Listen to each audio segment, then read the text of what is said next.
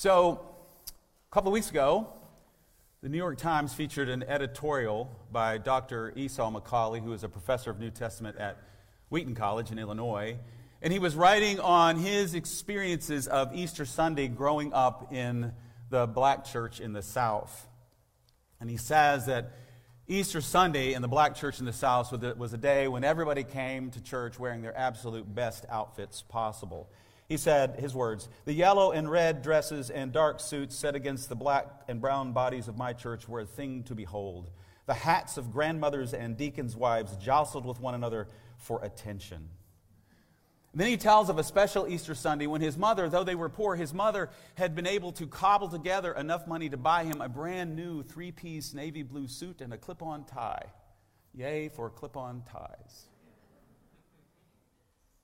He says this I thought I had joined the elect when I showed up fresh and clean for Sunday service. And then he adds, The feeling didn't last long. During a song, a woman sitting next to me with one of the aforementioned hats got excited our tradition called it catching the Holy Ghost.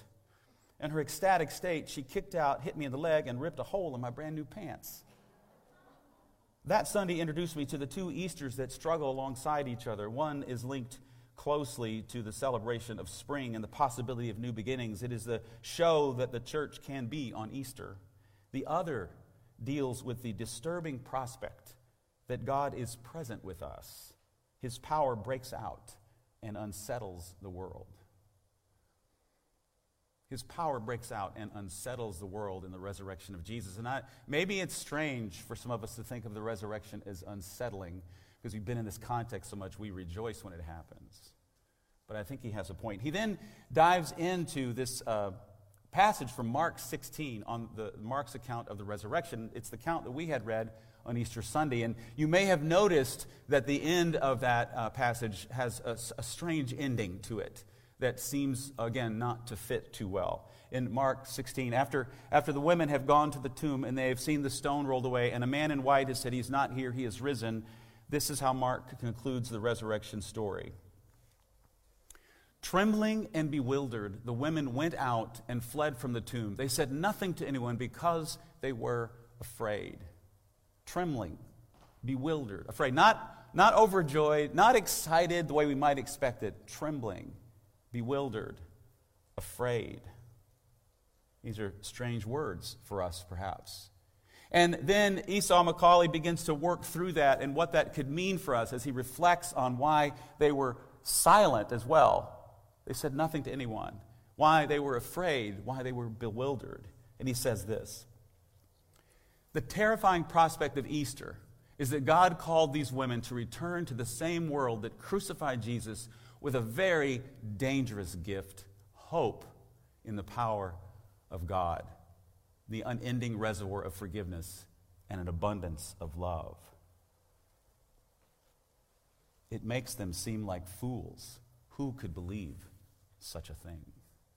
Who could believe such a thing indeed?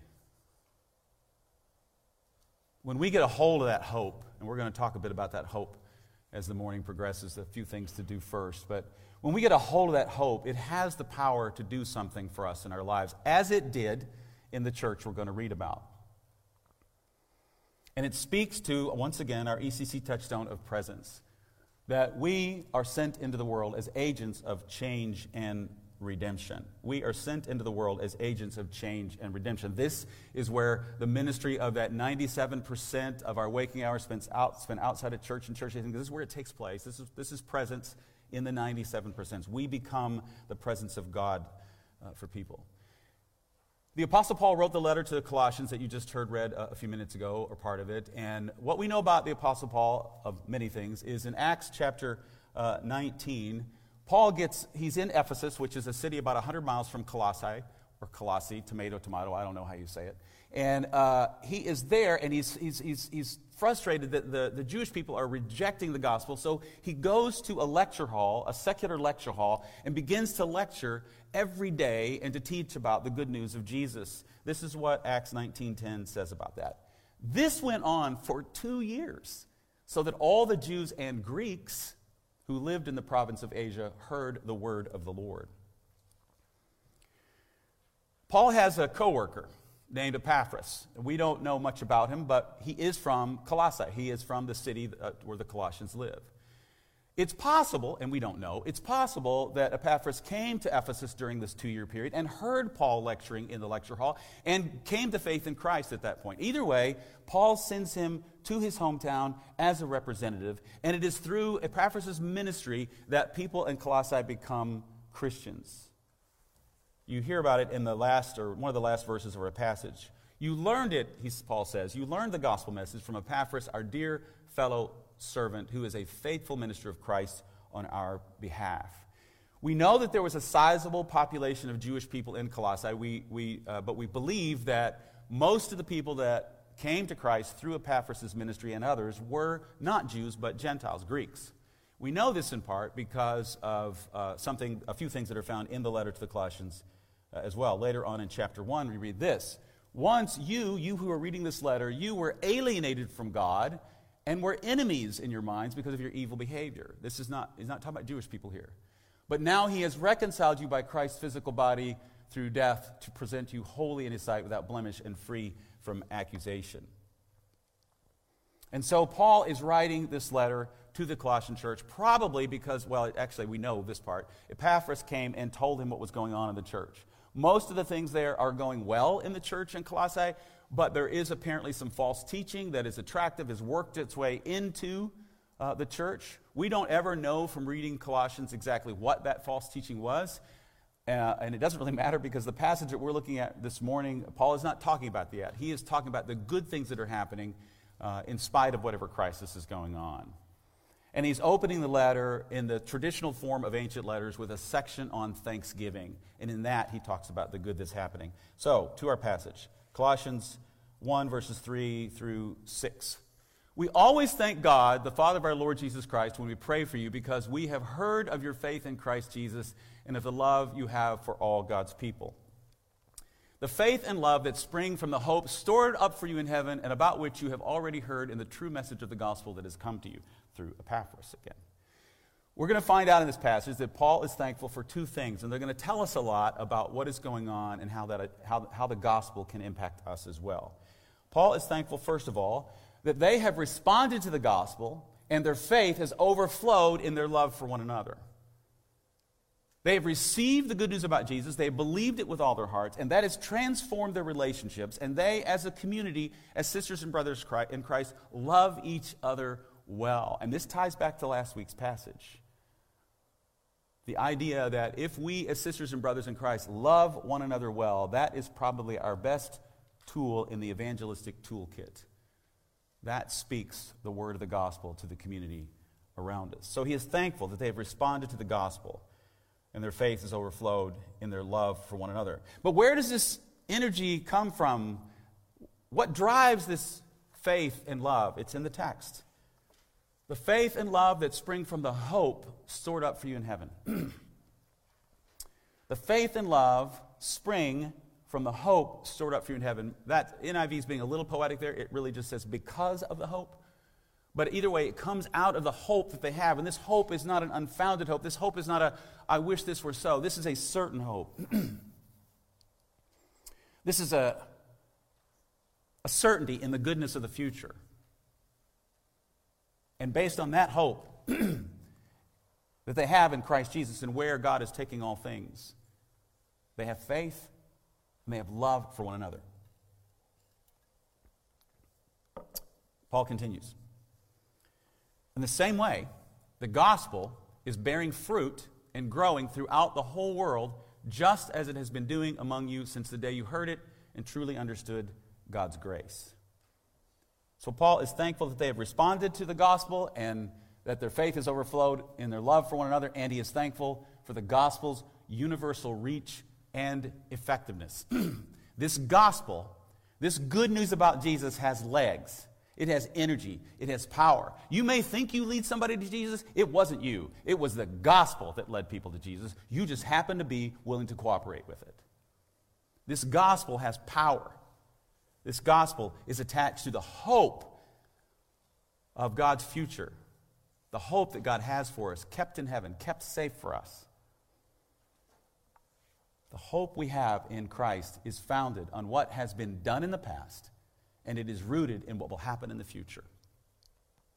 The hope we have in Christ is founded on what has been done in the past and rooted in what will happen in the future. James Bryan Smith in the Good and Beautiful Community quotes from uh, John Zizioulas, who is a well known, perhaps one of the most influential Eastern Orthodox scholars in the, in the world today. And he says this The Christian community has its roots in the future and its branches in the present. And that future is bright, certain, and unshakable because of Jesus and his finished work. Hope is the bridge from the future into the present, and the branches of that hope our faith and love. The hope we have in Christ, the hope we have in Christ is founded on what has been done for us in the past, and it is rooted in what will happen in the future. and this hope, which shapes our identity and who we are, because you can't get to the place where you share your faith until you are shaped, until you know who you are. It shapes our identity in four parts. First of all, our death in the death of Christ. When Christ died, we died with him. When Christ died, we died with him. Paul says this in Colossians 3 3. For you have died, and your life is hidden with Christ in God. now, I know that sounds like bad news that we have died, but it's not. It's good news because what we died to was sin, our enslavement to sin and judgment. We died to our old way of life, and because we have died, something new is being born as well. Colossians, what is this, 2.12? 3.3, sorry. Having been buried with him in baptism, in which you were also raised with him through your faith in working of God, in the working of God who raised him from the dead. You were raised with him. If we died with him, we were also raised with him. So our identity, second part, is that we have our life in Christ's resurrection. If we have died, we have been raised. Colossians 3:1. Since then you have been raised with Christ, set your hearts on things above where Christ is, seated at the right hand of God.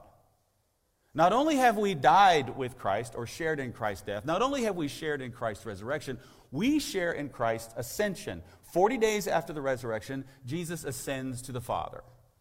And we share in that. And he is now seated next to the Father. And our lives are hidden in him. We are there with him. And so, the third part of our identity, our ascension with Christ. We are seated with him. We have died with him, we have been raised with him, we are seated with him. Colossians 3 4. When Christ, who is your life, appears, then you also will appear with him in glory.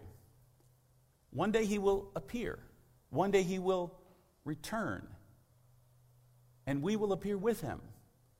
We have been with him in his death, we have been with him in his resurrection, we have been with him in his ascension and we are with him in his return. And that part of our identity is about our ultimate healing and justice when Christ returns. The four part story of our hope and our identity. Once again, I can do no better than to quote from uh, Jim Smith. The final part of the story has not yet occurred. All the other three have. The church proclaims Christ has died, Christ is risen, Christ will come again. The return of Jesus is the promise of ultimate healing and justice. All of the wrongs will be made right, all of the pain will end, and our joy will be made complete when Jesus comes in final victory. That hope binds the Christian community together as we await the final cons- consummation of this divine conspiracy.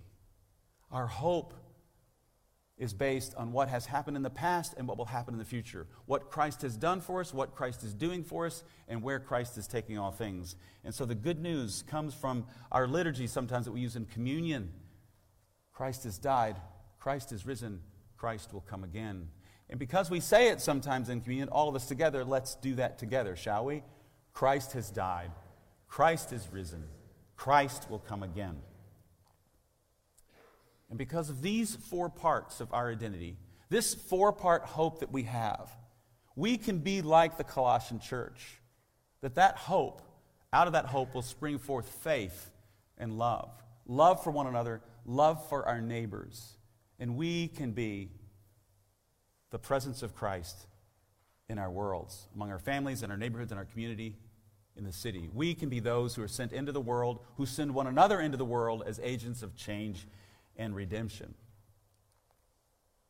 There are two ways to share our faith we can share it with our words and we can share it with our lives. We can share it with our words and we can share it with our lives. But here's the thing that we have to come to grips with. We can choose whether or not we're sharing our faith with our words. We can decide now's not the right time, or I'm too frightened, or, or whatever. We can decide I'm not going to say anything about what I really believe here. I'm afraid I'll be rejected. We can choose not to use our words. But we cannot choose not to use our life because we're always living. So the truth of the matter is, we are always sharing our faith in how we live our lives. We are always, always, always sharing our faith in how we live our lives. We are either sharing, sharing it well or we are sharing it poorly, but we are always sharing our faith. If we have come to know Jesus, if we are seeking to follow Jesus, if we are trying to pursue God's purposes in the world, if we are learning to love one another as sisters and brothers in Christ and our neighbors as ourselves, if we are, as the prophet Micah said, if we are seeking to do justice and to love mercy and to walk humbly with God, then I would bet that we are sharing our faith well in how we live our lives. If we are not doing these things, if we are choosing not to love our sisters and brothers in Christ, if we're not very good at loving our neighbors, if we're not doing justice and loving mercy, walking humbly with God, then we're sharing it poorly. But we are always sharing our faith in how we live. And here's the challenge the only way you can fix how you share your faith and how you live is about who you are. I can choose to speak my words of the gospel to someone, but you can only fake it so long in how you live your life. How are we going to live our lives? And if you get to that, it's not a question about sharing your faith. It's not what do you do to share your faith. That's not the primary question. The primary question is a question about identity. Who am I? Who are you?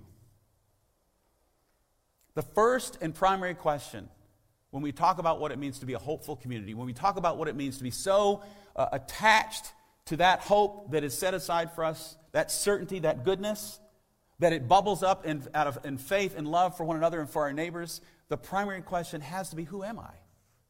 Am I one who is allowing that hope to transform me or not? Am I on the pathway toward Christoformity, having the, the very nature of Christ formed in me, fleshed out of me, or am I sitting by the road plucking blueberries? Right? Are, are we content merely to be a well dressed person in our Sunday best sitting in a pew? Or has the Holy Ghost broken out next to us, kicked us in the leg, and torn a hole in our outfit? Has the Holy Ghost unsettled us? Who are you? In case it's not clear, you don't want to be the person just sitting in a pew in your Sunday best. You want to be the person who is interacting with the Holy Spirit broken out among us. Because that's where the power comes from.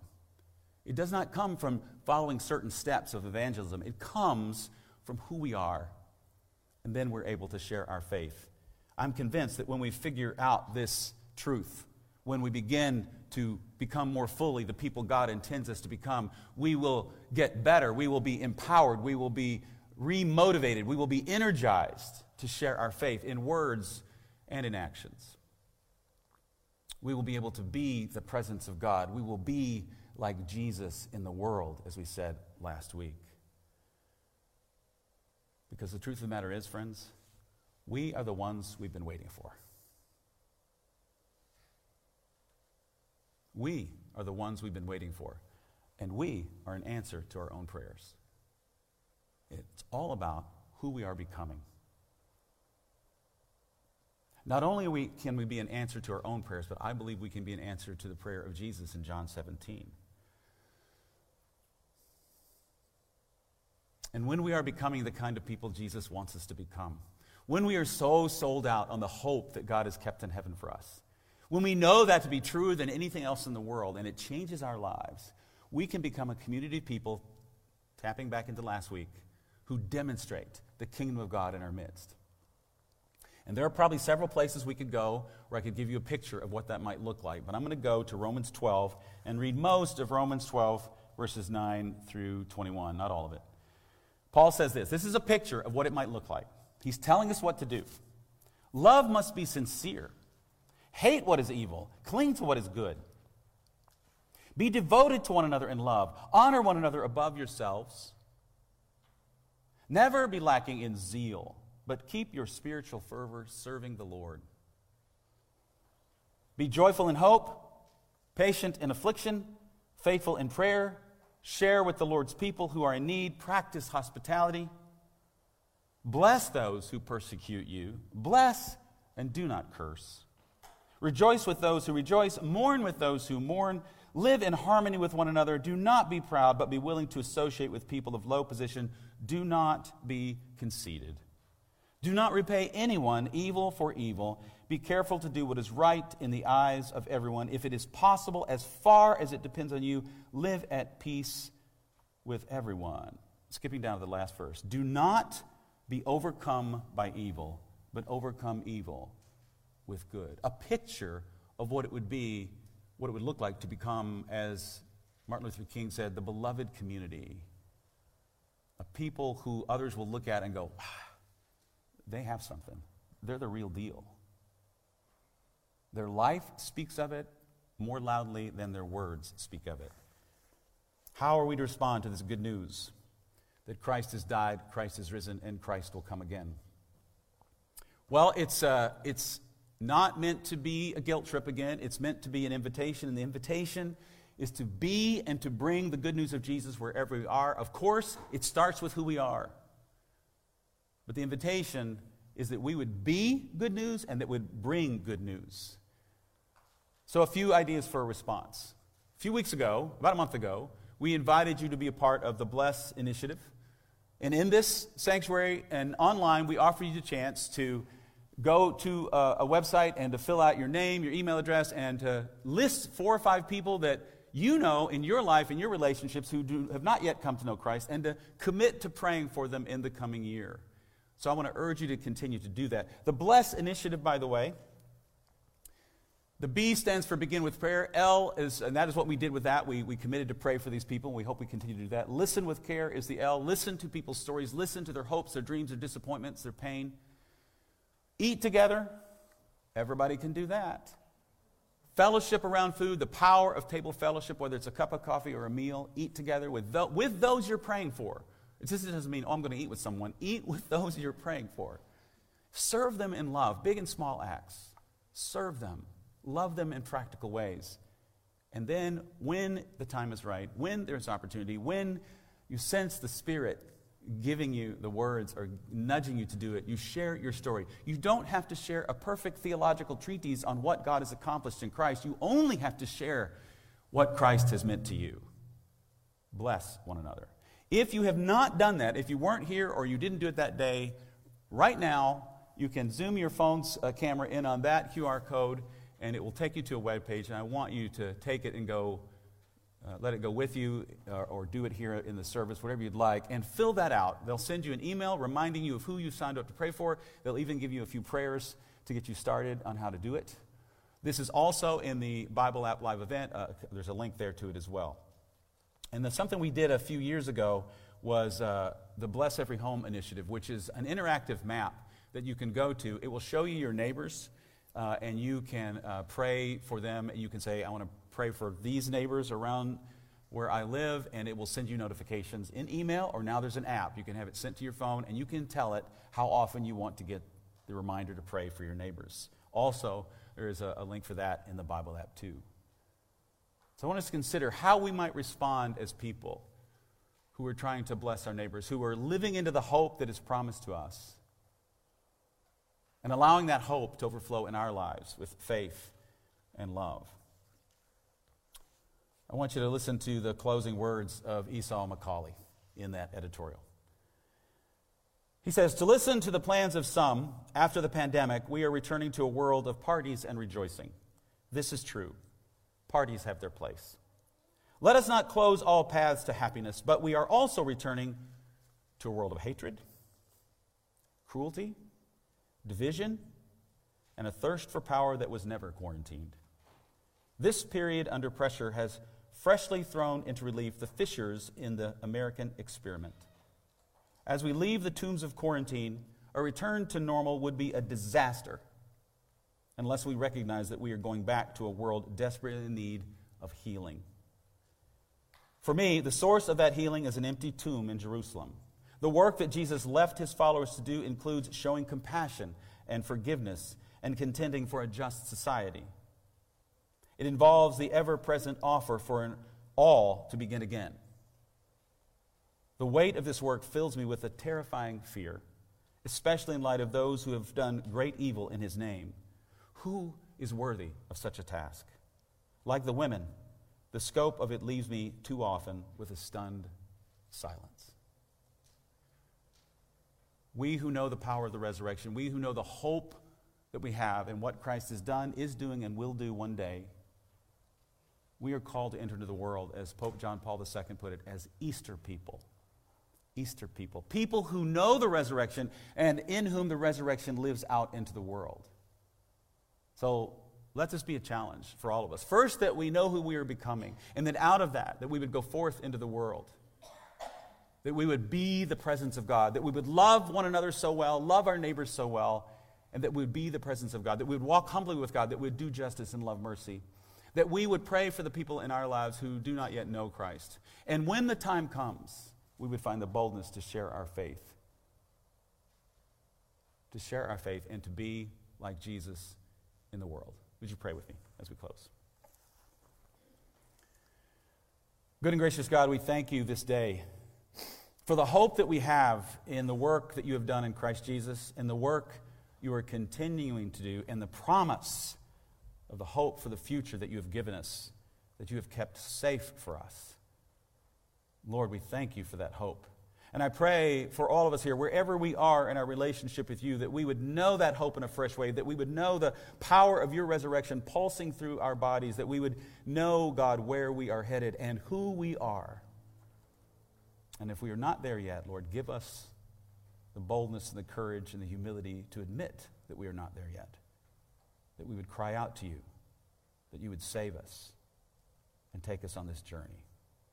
In all these things, God, we pray that in us and through us as this community, you would accomplish your purposes in our homes, in our neighborhoods, in our city, in our world, and may you receive all the glory, all the honor. In Jesus' name, amen.